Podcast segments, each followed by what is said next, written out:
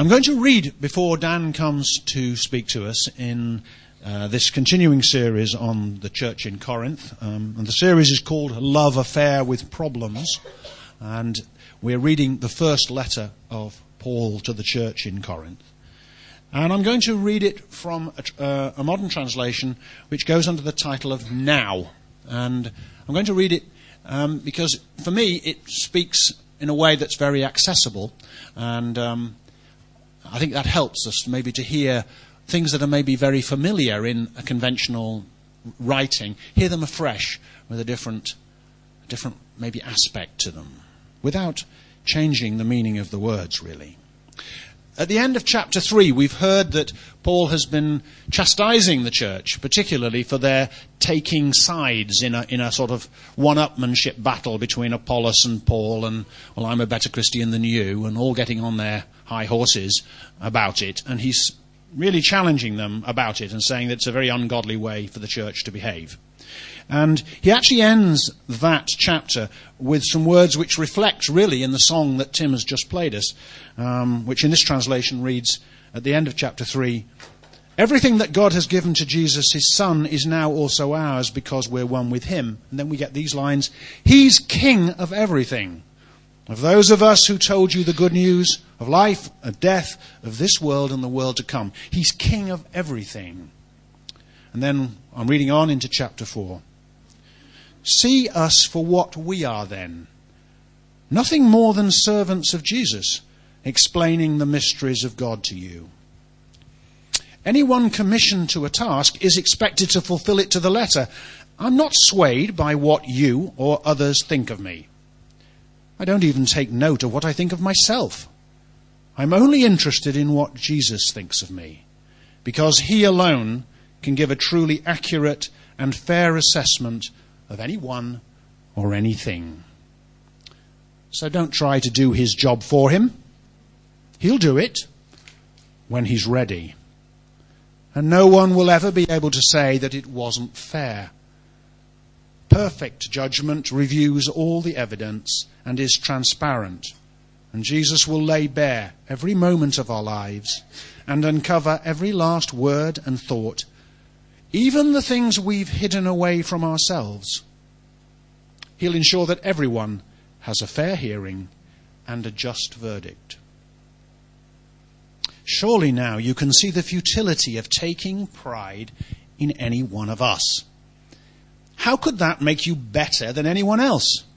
Everything you have is a gift from God, so how can you take the credit for any of it? You seem to think you've made it on your own, gaining everything you need without any help from us. You think you've become kings all of a sudden. Sounds marvelous. I wish it were true, and we could all be kings together. The reality is that we apostles are at the back of the line, like prisoners of war, paraded by a conquering general before being slaughtered for the amusement of the world. We've been made a, a laughing stock. We're regarded as idiots for trusting in Jesus, as weaklings deserving disdain. How come you're so clever, so strong, so worthy of respect? We don't have enough to eat or drink. Our clothes are worn out. We have no home. We suffer brutality at the hands of others, and we work our own to the bone to make ends meet. When people curse us, we bless them. We endure their persecutions. And when they tell lies about us, we speak well of them. I don't exaggerate when I say we've become as scum of the earth. And I'm not saying all of this to make you feel guilty. I'm warning you as a parent warns a child. You have many people to guard and guide you in the faith but only one who brought you to this new birth. So, model yourself on me. To this end, I've asked Timothy, another of my spiritual children, to visit you, and he will testify to the integrity of the way I lived among you and what I now teach everywhere. Some of you have grown so cocky like children who think their parents won't be back for a while. But I will be back, if God allows. And then we'll see whether my proclamation of the cross is just hot air or whether it is real power. The kingdom of God is not a talking shop, but a powerhouse. So make your choice. Am I going to have to come to you with tough love or not? Thank you for reading that, Martin. That was excellent. I like that translation. I was tempted to um, ask my daughter to read it to you this morning, actually. She, she woke me up and said, uh, Daddy, can I take my Bible to church today? I said, Yes, of course you can. She said, I want to be a pasty. I think she meant pastor. Nothing keeps you humble like children. Um, maybe she meant pasty. The, the team that, that were here yesterday um, have asked that I, I, have a, we have a very short sermon today um, so they can head home and sleep. I'm slightly concerned about staying awake myself. Um, it'll be quite something if the preacher falls asleep before the congregation. Um, but we'll do our best to get through it anyway. Now we're going to um, be looking, as Martin said already, um, at this ancient letter of Paul's to the church in Corinth. Not a church, perhaps as we would think of it, but more a gathering of people who had believed Paul when he travelled to them and told them about Jesus and how he had died for them and how they could have a new life free from sin. And it's a gathering um, of people that were trying to work out what it looked like to follow Jesus in a world that was intellectually proud, materially prosperous, and morally corrupt. Let me just turn that on as well. Told you I was tired. There we go. A place that's not too different from today. Of course, things look very different today. Um, we have cars and iPhones and Snapchat and McDonald's. Um, but the sins essentially remain the same. We don't invent new sin, we just invent new ways of expressing it. We're still proud, aren't we? proud of our intellect and our accomplishments and our status. We still strive for material things, fame and fortune, as though the latest gadget is going to make us happy. And we're still morally corrupt. We still lie and cheat and steal. We're still motivated by selfish desires. There's a darkness in all of us. Paul, in his letter, calls it our sinful nature. And I think he's right. I think that's why we needed Jesus to come and set us free from all of that. So, this church that Paul's writing to is a gathering of people that are trying to figure it all out how to live in this world and still follow Jesus. And they were a relatively new church, newer, in fact, than this church, even. And they didn't have the 2,000 years of church history that we have to fall back on. They don't have the resources that we have. They didn't have Bibles like we have, or the internet like we have. So, when they wanted answers, when they had issues, they needed to turn to Christian leaders who knew the words of Jesus well. And so, Paul is writing them this letter to help them sort out some of the issues that had arisen in the church, help them to figure out how to live um, as Christians, how to follow Jesus in the world. So, let's just briefly recap the last uh, four weeks or so, if you're just joining us or if you've been to sleep since then. If you remember in chapter 1, uh, Paul said he'd had reports from Chloe's household. Uh, not good reports. Paul had heard about certain goings on in the church, and he realized that the church had gone a little bit wonky. Okay? That's from the Greek. Um, its foundation had slipped.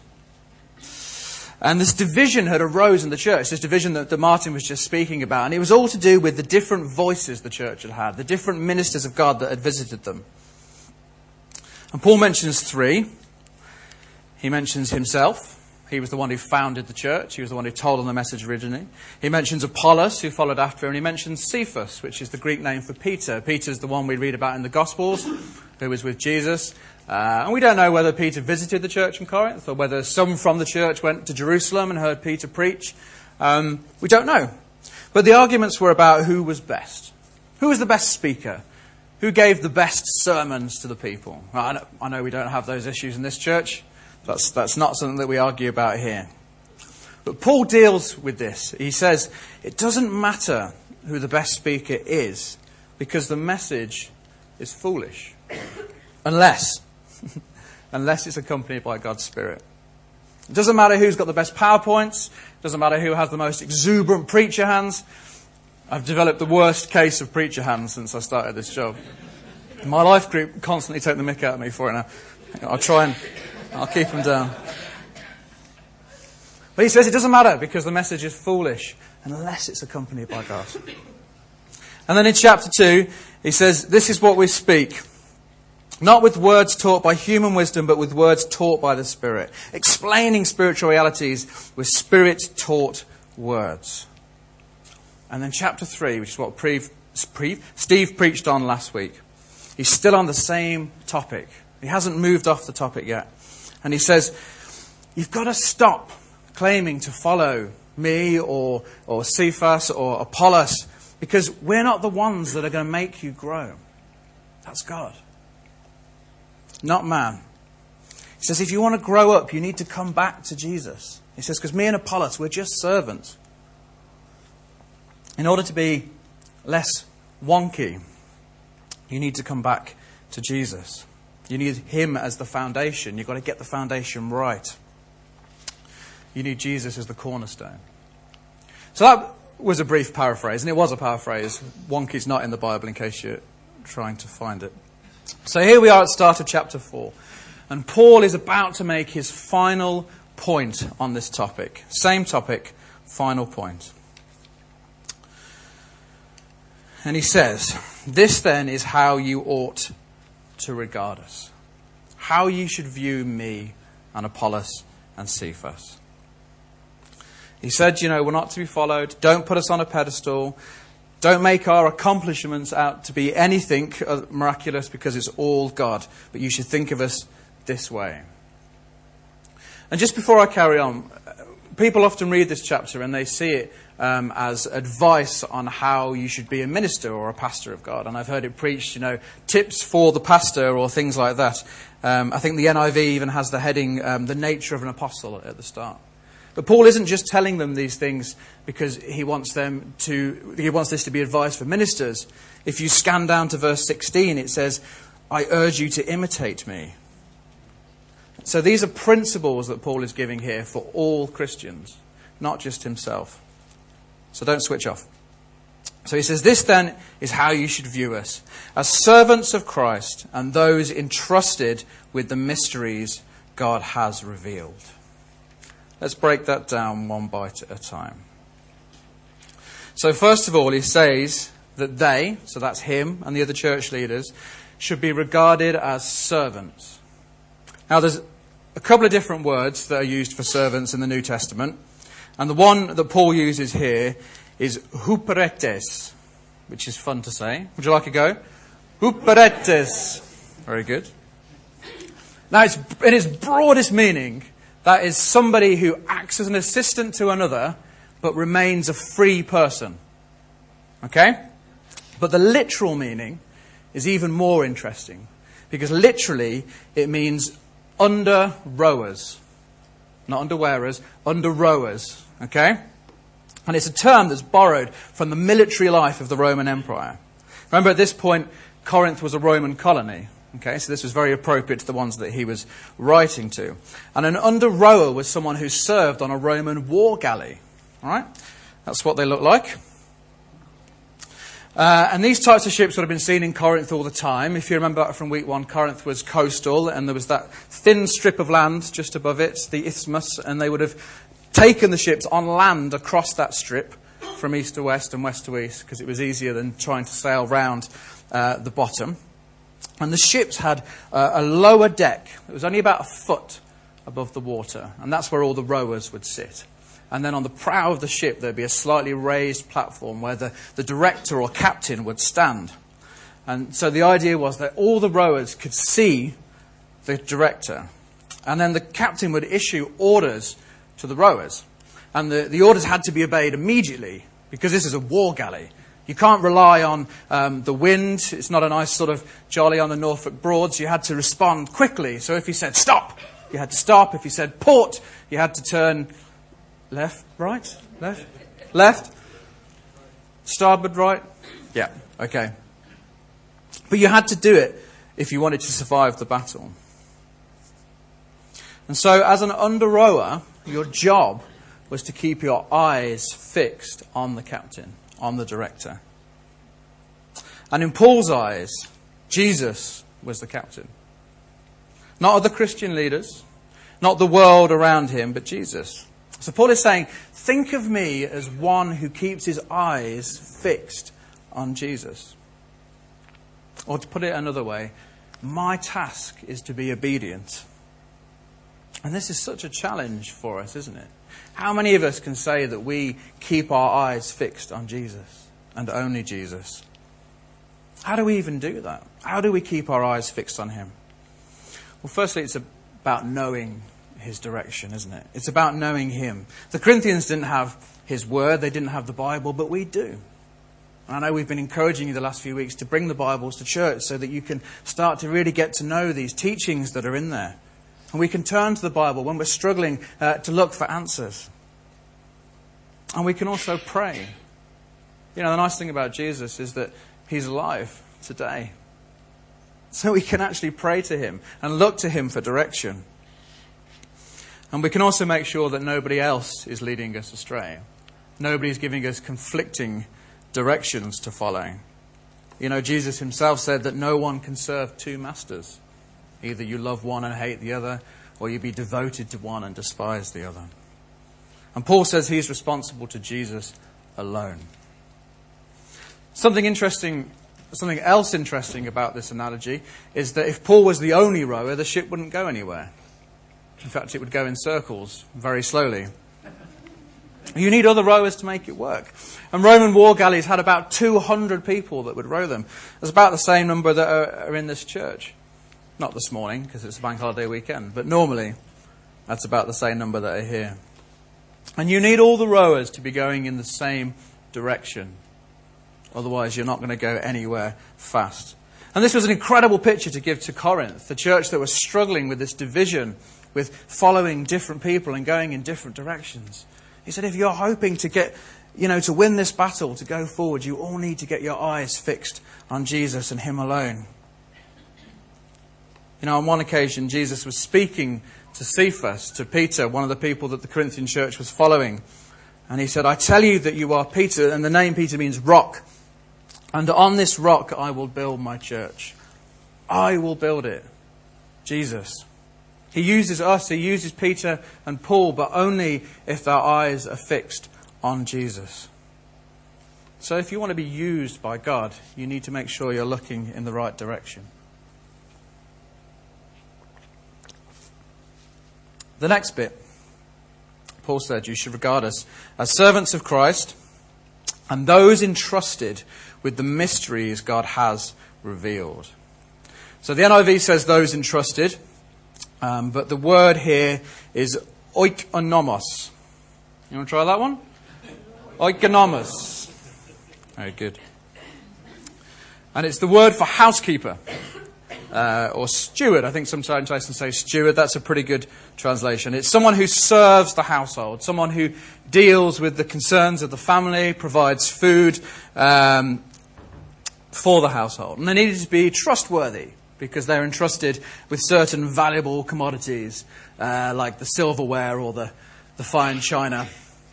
It's all gone a bit Downton Abbey, hasn't it? Um, but the commodity that Paul's talking about is not something that's perishable, but what he calls the mysteries of God, which is an odd phrase, the mysteries of God.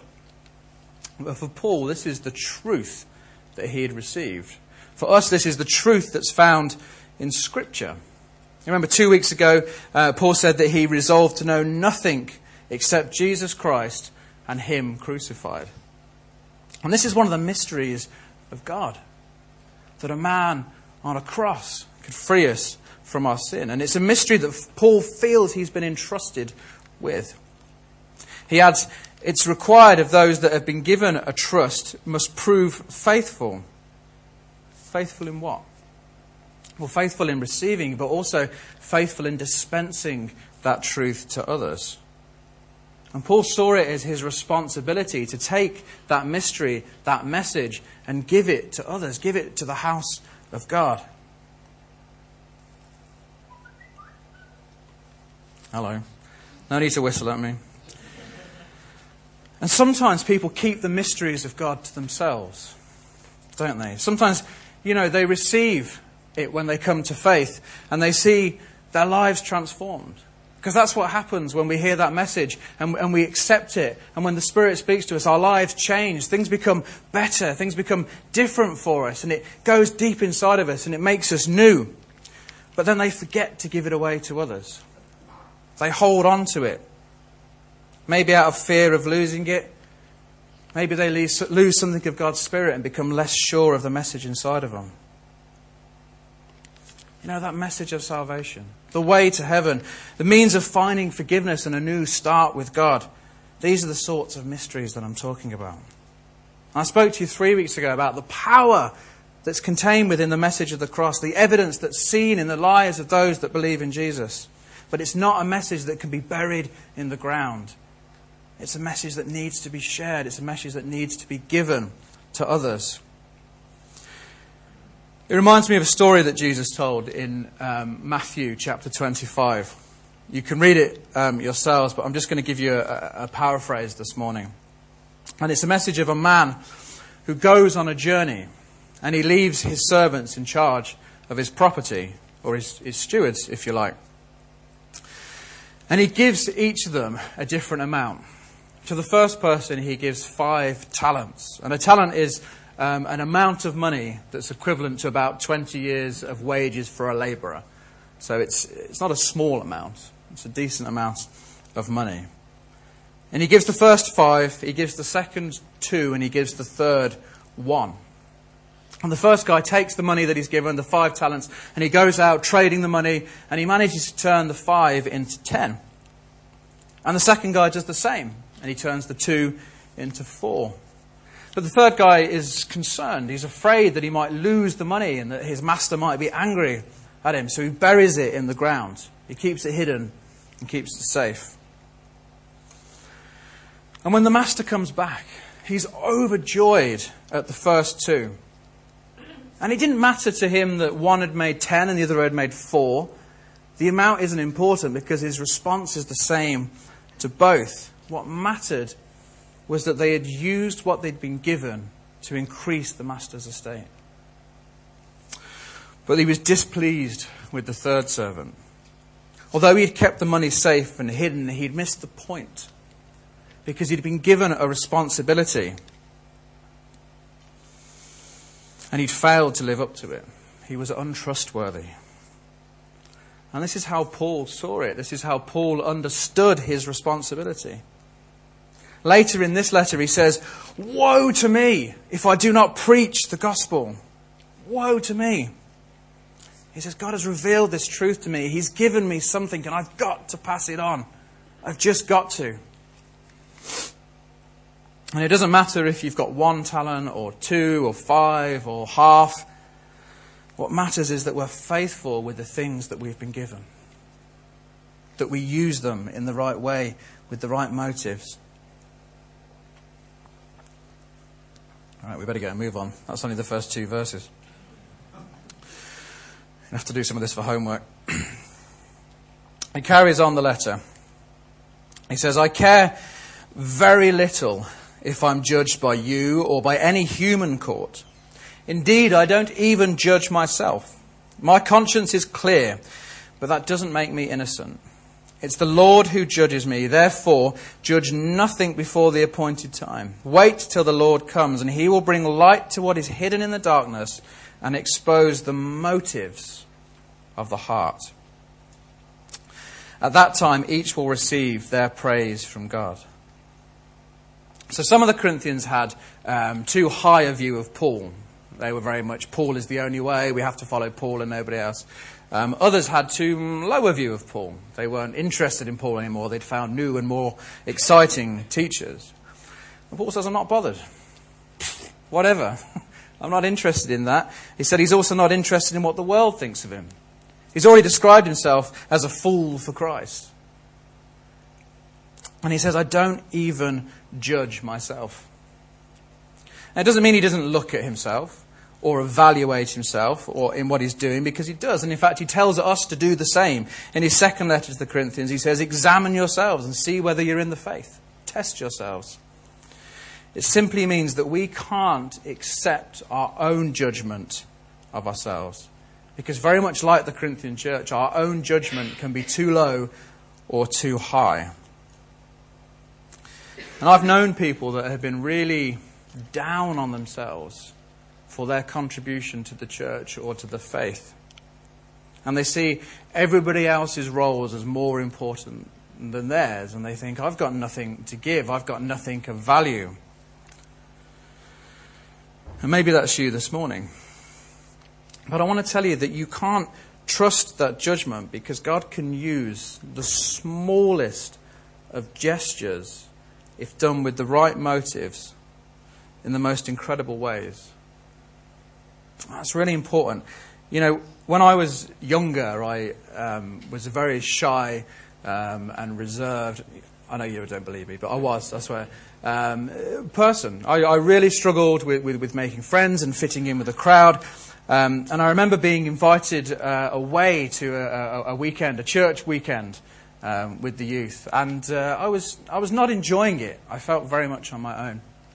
And uh, I can remember very little about that event now. I can't really remember the, the who, what, what the, the, theme was. I can't remember who spoke. I can't remember what scriptures were talked about. I can't remember the songs. I can't even really remember what the place looked like.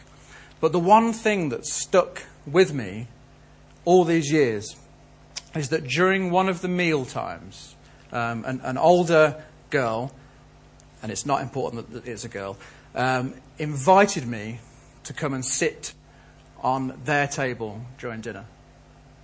And it just made me feel included. It made me feel a part of everything.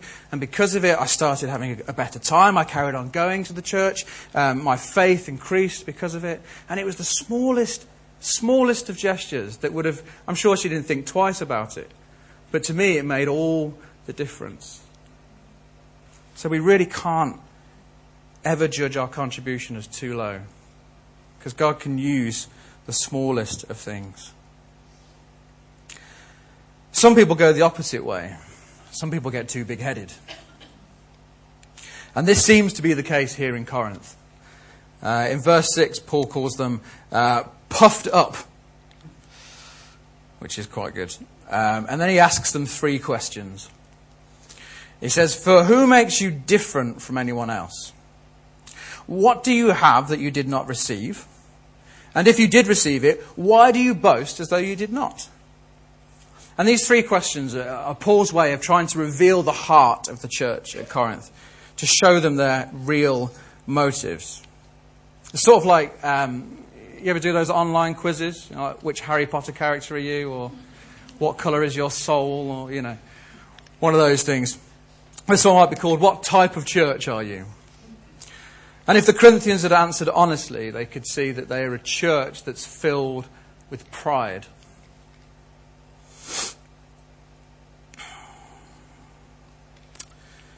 So, what does he say? He says, What makes you different from anyone else? And Paul's point is that if there's a difference in us, it's because of God.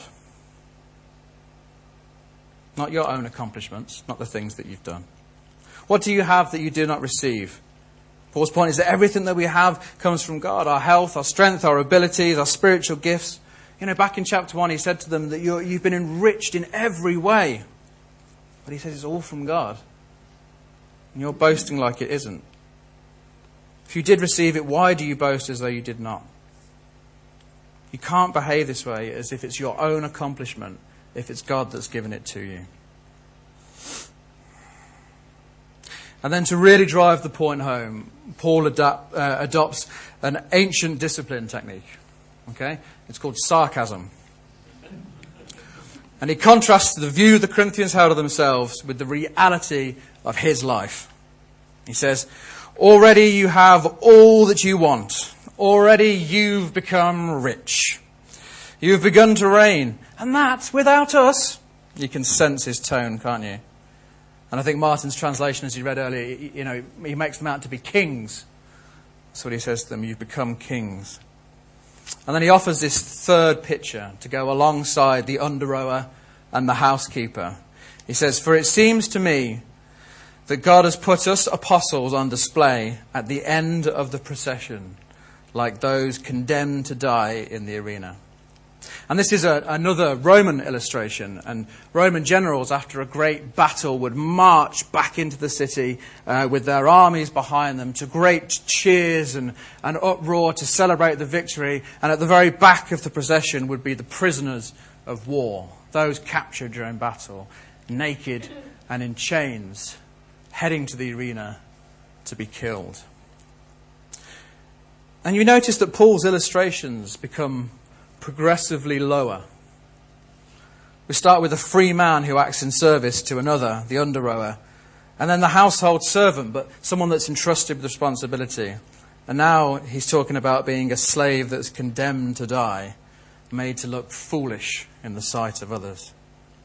And what he's trying to do is provide a contrast to their pride, to show them something of the reality of following Jesus. Know, Jesus said to his disciples, If the world hates you, keep in mind that it hated me first. And the reality is, if we, fa- if we follow Jesus, we are going to face opposition. Paul did it all the time. He was kicked and chased out of places. He was nearly stoned to death on occasions. If you read through Acts, you can find out the, the extent of the opposition that he faced. I just want to read you um, verses 9 to 13 from the message paraphrase because I really like the way it puts it.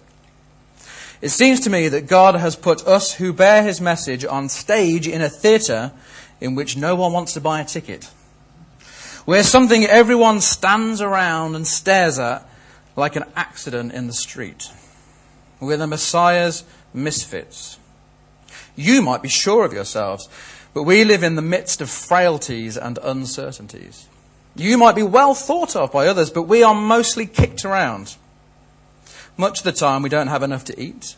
We wear patched and threadbare clothes. We get doors slammed in our faces. And we pick up odd jobs anywhere we can to eke out a living. And they, when they call us names, we say, God bless you. When they spread rumors about us, we put in a good word for them. We are treated like garbage, potato peelings from culture's kitchen. And it's not getting any better. Messiah misfits and potato peelings. Not very glamorous, is it? But you know, Paul isn't trying to make them feel bad about themselves. What he wants to do is shake them from their proud nature. Because the pride was the root of their issues. All the division, all the infighting, all the arguments were to do with their pride, and it was preventing them from growing in their faith. In verse 14, he says, I'm writing this not to shame you, but to warn you as my dear children. And Paul loved the Corinthian church. He loved it uh, as a father. He saw himself as a spiritual father whose desire was to see the church grow. And that's why he says, if you're ever going to grow up spiritually, you need to imitate me. You know that saying, uh, do as I say, not as I do?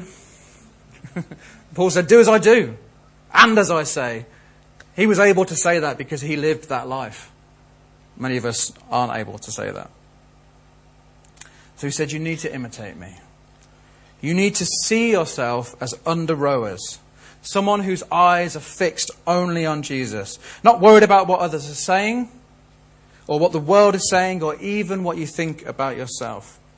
And you need to behave as a household steward who's entrusted with the most precious things, the mysteries of God, not to be held tight, but to be used to expand the kingdom. And you need to do away with your pride in your own accomplishments. Stop glorifying in yourself because everything you have is a gift from God. And you need to be prepared to face difficulties for the world to treat you as a misfit. A hospital visitor once saw a nurse tending to the sores of a leprosy patient and said, I'd never do that, not for a million dollars. The nurse answered, Neither would I, but I do it for Jesus, for nothing.